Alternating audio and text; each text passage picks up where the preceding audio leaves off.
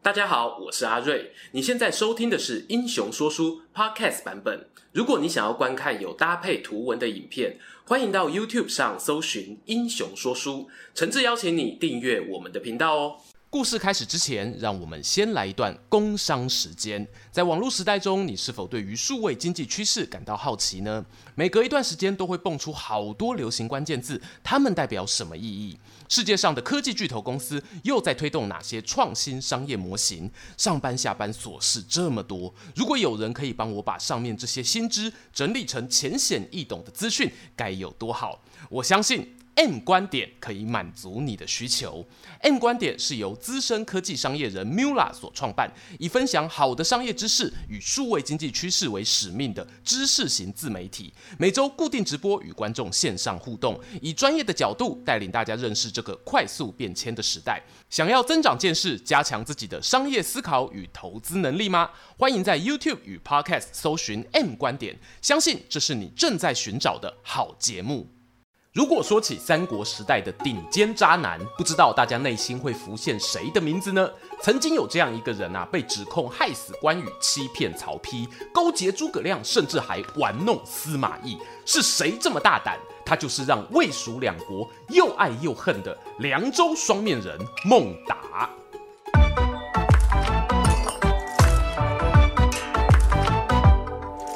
Hello，我是说书人阿瑞。要讲孟达前啊，可能很多人会问，被领养过很多次的吕布，是不是也算顶尖渣男呢？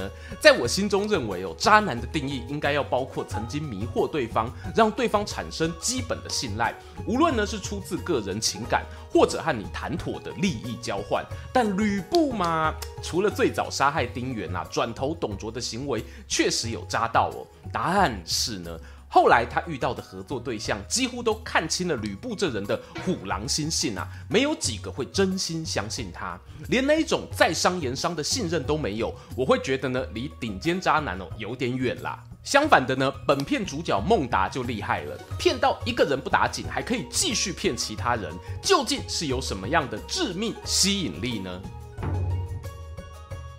照惯例啊，开头来聊聊孟达的出生背景。由于呢，他在《三国志》没有独立列传，资料散见于《刘封传》和《明帝纪》之中。很多人对他初登场的印象哦，就是益州牧刘璋的手下，在刘备入蜀的时候呢，与法正两人带着兵马前往护送。诶结果护送护着护着，竟然呐、啊、就变成刘备的人马。先是被派去荆州镇守江陵，刘备占领成都后，孟达呢又转宜都太守。光看这一段啊，会猜孟达到底是益州本地人，又或者荆州过去的移民呢？其实呢都不是。我们孟达啊，原来是体内流着自由奔放血液，跟马超一样的西凉子弟啊。孟达字子度，在《三国志》本文有保留他的籍贯，特别标注了扶风孟达。扶风这位置呢，在东汉哦有点尴尬，介于凉州跟私立中间啦。有些时期则是被划入雍州，不过这都不重要，因为孟达家族确实有在凉州活跃的记载，关键在于他老爸。孟爸爸在《后汉书》的记载中名叫孟陀，活跃于汉灵帝时期。当时啊，朝廷受到宦官时常侍把持，最有名的那一位呢，就是张让。孟陀因为家中累积了一些资产，就起心动念想透过贿赂张让买个官职来过过瘾。But 张让何许人也啊？想巴结他的人啊，每天在门口排队，人龙排得比迪士尼乐园还长啊！如果跟着排下去，不知道要等到何年何月才轮到自己。这空孟陀不简单啊，是做商人的料哦。他拿出一笔重金，不是贿赂张让，而是送给张让的内务总管，对他说啊：“我知道啊，张大人很忙，未必有空见我。”就请您帮个忙，明天我开车过来时，替我指挥交通，让我把车开进房子内暂停一下，这样啊就 OK 啦。总管听了心想啊，嗯，我们房子大，停车位多的是啊，那有什么问题？这钱还真好赚啊，满口答应哦。到了隔天。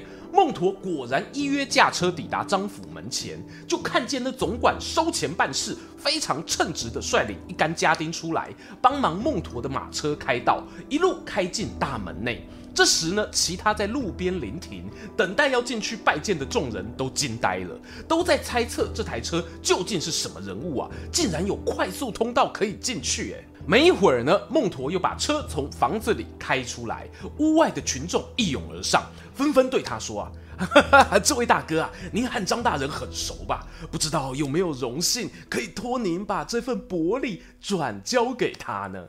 孟驼啪的一声打开后车厢，把众人的礼物放进去，还亲切跟大家闲话家常。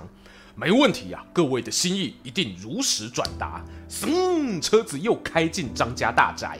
这次呢，孟驮就真的地上拜帖，见到张让，也没有意外的呢，把那一些堆得像小山的礼物啊搬进客厅，轻描淡写的说：“张大人啊，这是晚辈一点小小心意，请笑纳。”哇，饶是张让见过大风大浪哦，也不免暗暗赞叹。这人是什么来历呀、出手好大方，厉害的呢还在后头。只见孟婆从怀中掏出一个神秘法宝，张让啊直接大吃一惊啊！原来那是……让我们把镜头转回张让家的客厅。原来当时孟驮从怀里掏出来的是一壶产地直送的凉州精酿葡萄酒。大家要知道啊，当人富有到某个程度时呢，金银财宝对他的吸引力就不是那么大了，反而哦是一些具有象征意义、情感投射的礼物更能够创造记忆点。哎，这不是说物质层面不重要哦，而是物质只是及格门槛，你还得加码一点什么才能脱颖而出。孟佗显然就是深谙此道的高手啊，送礼送到心坎里。张让的脸上呢绽放难得的笑容，说吧。我给你一个愿望，你想要什么？吼吼，简直是神灯精灵啊！孟佗呢许下一个衣锦还乡的心愿，他想要当凉州刺史。史书没有明确记载孟驮何时当的官，当了多久，但我们可以推测是发生在汉灵帝过世以前。而且随着灵帝驾崩，接下来啊，董卓飞马入洛阳，整个天下大乱，凉州哦，尤其是重灾区啊。这部分延伸阅读，我推荐可以从《凉州火药库之子马腾》那一支专片入手。其实，在孙坚啦、钟繇的影片，我也有带到啦，此处呢就表过不提。正所谓为邦不入，乱邦不居啊！凉州与关中地区的战火，应该是孟驮决定让家人离开故乡的重要原因。他让年纪轻轻的儿子孟达前往益州，很可能就是跟着军阀刘焉的脚步。那么后来会在刘璋时期任官啊，就合情合理了。西干休几嘞，就来到刘备在汉中击退曹操、自立为王的时期。这时候的孟达虽然算降将，可是呢，他却被赋予独自领军的权利哦。待会也会提到，他跟很多刘璋手下的将军不同，是配有私人部曲的。我猜啦，多半是从爸爸那边继承而来。刘备一方面在汉中坐镇，同时呢，就下令人在荆州的孟达带兵北上，先破房陵，紧接着与他义子刘封联手，合力占领上庸。值得注意的是呢，不确定啊是否因为刘备军人力吃紧，又或者时间太急迫，没来得及派信赖的人镇守这座上庸城。刘备选择让原本魏国的太守申丹留任，并要求呢他把妻儿老小送到成都当人质。原本负责攻城的刘封、孟达也留在城内以防万一。第这个 moment 这个时间爆发了关羽北伐、水淹七军的名场面。紧接而来的就是东吴孙权逮到机会派遣吕蒙背刺我们关二哥。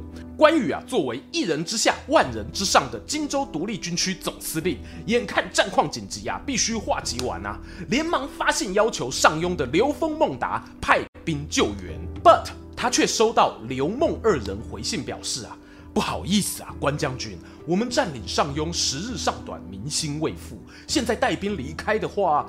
恐怕会有变故啊，然后就没有然后啦。关羽从威震华夏的战神到败走麦城、命丧东吴之手，只有短短不到几个月的时间。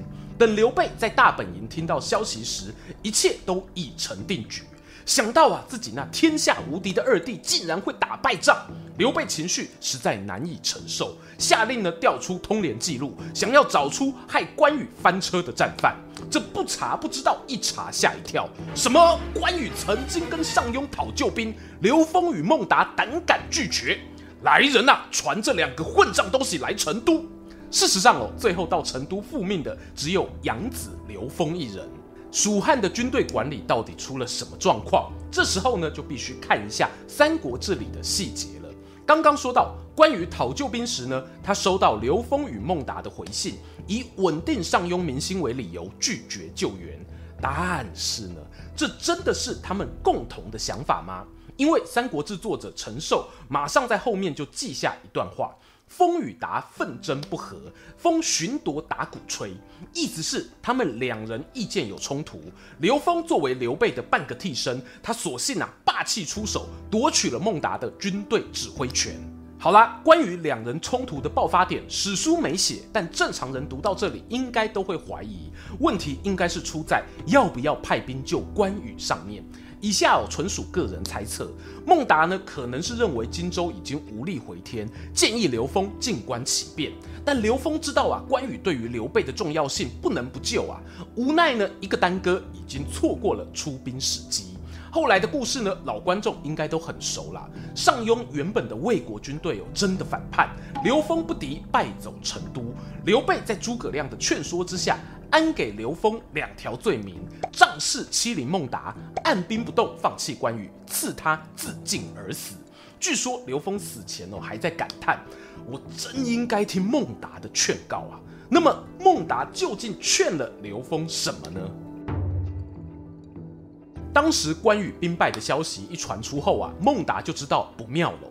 他没有跟着刘封回成都，而是当机立断写了一封辞呈送给刘备。不得不说啊，孟达文采很好哦。信上大意是呢，自己啊才能不足，没办法帮助大王建功立业，是我力有未逮。其实呢，早就有了离职的念头。荆州失陷，国家死伤无数，这不是我一个人就有能力扭转的。我以前读到申生、乐毅、蒙恬、伍子胥等人啊，替国家尽忠却被君王怀疑的故事，心里都觉得感慨万千。没想到现在事情却会发生在自己身上，也罢，我今天呐、啊、要离大人而去，罪该万死，说什么都是多余的了。这封信啊寄出后呢，孟达就带着他所属的四千多户部曲投奔曹魏去也。与此同时，他也准备了一封信送去给刘封。那封信的文字量哦是刚刚辞呈的两倍多啊。我同样摘录重点段落，信上写道呢。刘封大人啊，你知道古时候有多少忠臣被主君背弃，多少孝子没有得到父母谅解吗？太多了。更何况哦，你跟刘备只是收养关系，没有血缘。在刘老板亲生儿子阿斗被立为太子后，你就是一颗挡路的石头啊！我劝你还是快逃为妙。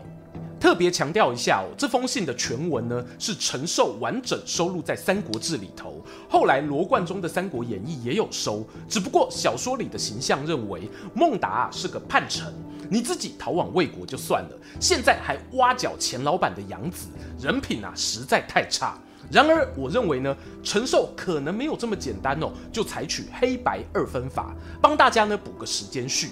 阿斗立太子是建安二十五年五月的事情。关羽死后的半年，孟达写信的时间哦非常及时哦。他知道阿斗一当上太子，刘封就危险了。用现在的话讲啊，就是要赶快在社群媒体上发不自杀声明啊。刘封确实有收到孟达的警告，只不过呢，他觉得没那么严重啊。刘备不会这么小心眼啊。诶，对，小心眼的是诸葛亮。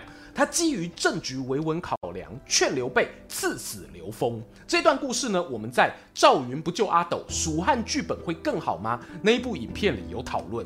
而刘封呢，死前呐、啊，也因此留下那一句遗言，他好后悔没听孟达的话。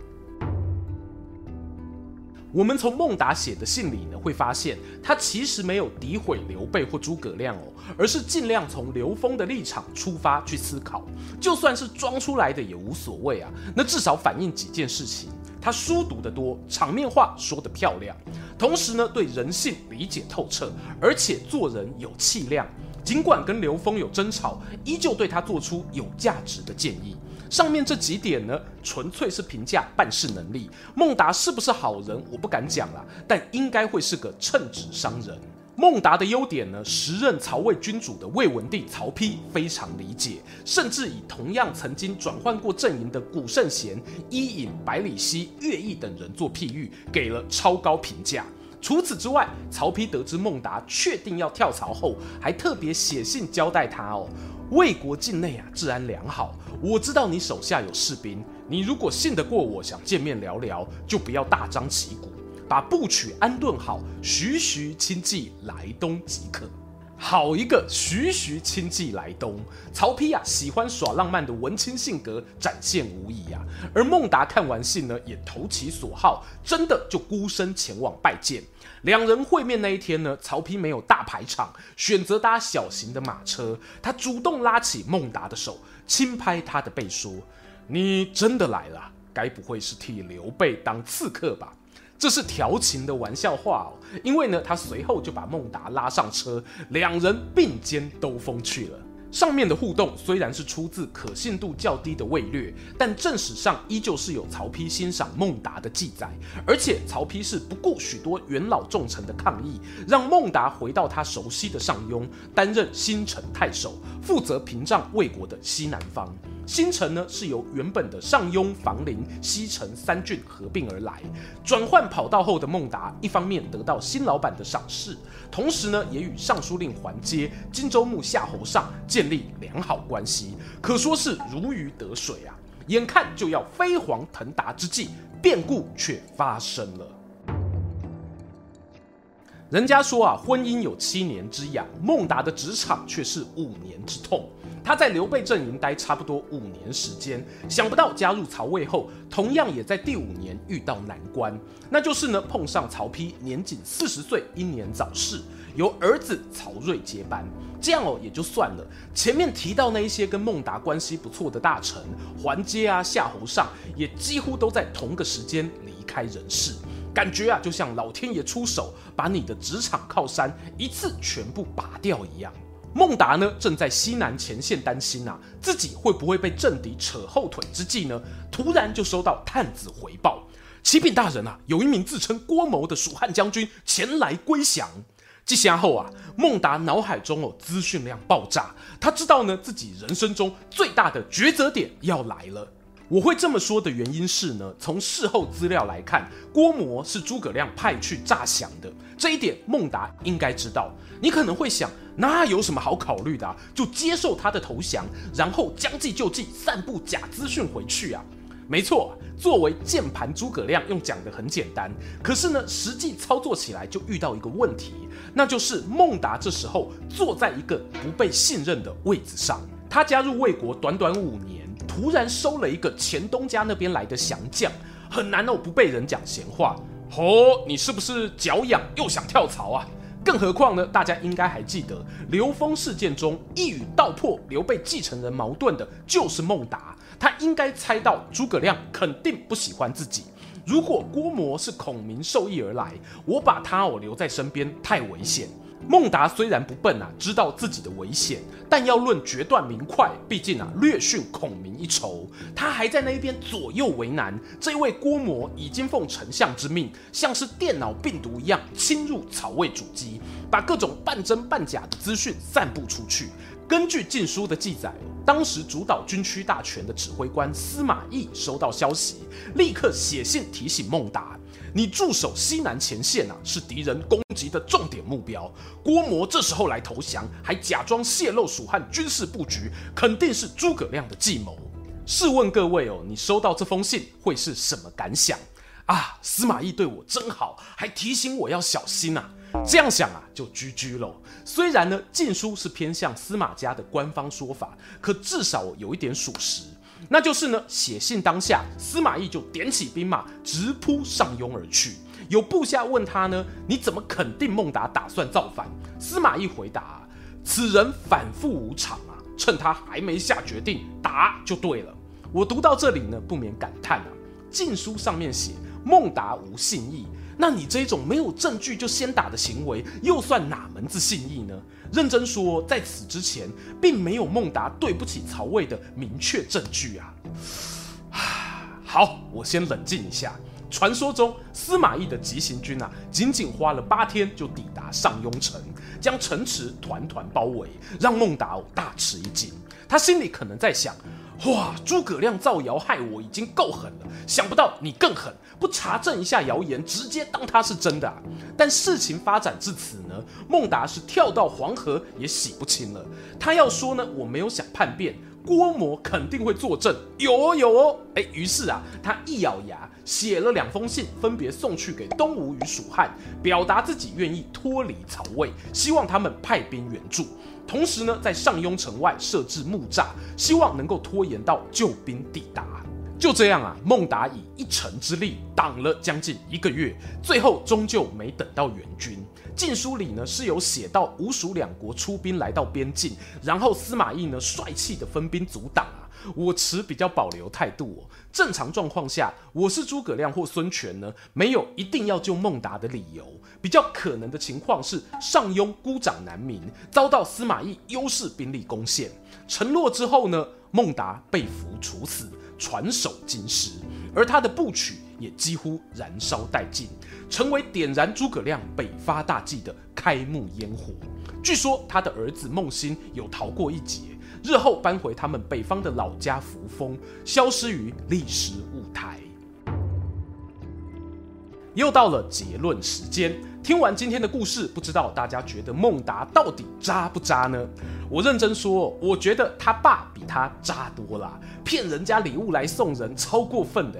孟达虽然是个历经刘璋、刘备、曹丕，最后差点又要回到蜀汉的转职大师，然而他在每任老板手下工作是没有恶绩的，顶多只能说他定性不足。就连人生最后一场疑似叛变的行动，在《三国志》《晋书》《魏略》里面都有各种不同说法。我自己会更倾向他是中了诸葛亮与司马两大军师的计，被逼上一个不得不选边站的局面。听到这里，好像在帮孟达洗白吼，我还是啊要澄清一下，孟达会走到这个结局，与他个性呢有密不可分关系。其一是家庭影响。出身凉州的背景，很可能让他原本对汉人政权就存在着不信赖感，而父亲的身教言教也造就他重视个人利益导向的处事风格。尽管他不刻意去伤害人，甚至还有出手救刘封，可是呢，凡事先考量自己，毕竟啊会影响社会观感。其二呢，曹丕对孟达的厚爱，不知啊是否有麻痹了他原本敏锐的直觉。过去关羽一死，孟达知道我自己会被怪罪，果断带兵离开。假设他在曹丕死后也有类似的预防措施，是否就不会走到后来被魏蜀双面夹杀的窘境？我觉得是有一线生机的。又或者孟达是因为被骂了大半辈子的跳槽鬼，他在最后时刻受到这一种道德枷锁影响，不愿再轻易转职。大家觉得会是什么原因呢？都欢迎啊在底下留言跟我们分享。今天的故事说到这边，还想听更多有三国反派角色的介绍吗？我推荐《卑鄙言之助》李严的故事，只要点击旁边方框就能欣赏。最后邀请大家不吝订阅英雄说书，追踪说书人阿瑞的 Instagram，我会在那边分享更多说书日常。在能力所及范围，也可以使用加入会员或超级感谢留言，给频道更多支持。期待和你们下次空中再见。